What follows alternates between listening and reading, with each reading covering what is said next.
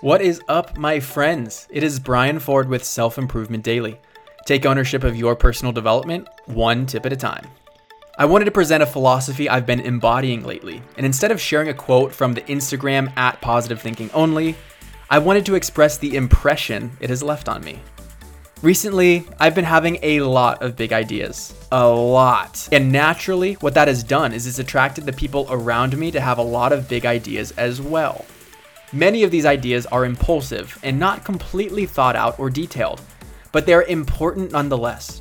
So, what I've been doing with my girlfriend Irene is we set up a code word to ask if we're willing to get feedback on these big ideas, or if we just want to sit in the idea for a little while longer without constructive criticism.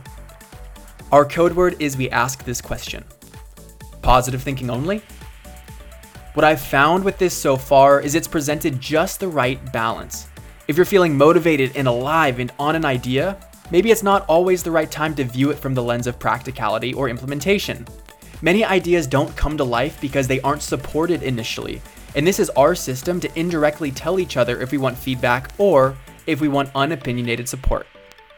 Of course, that feedback is important and more than welcome, but in the right time and place.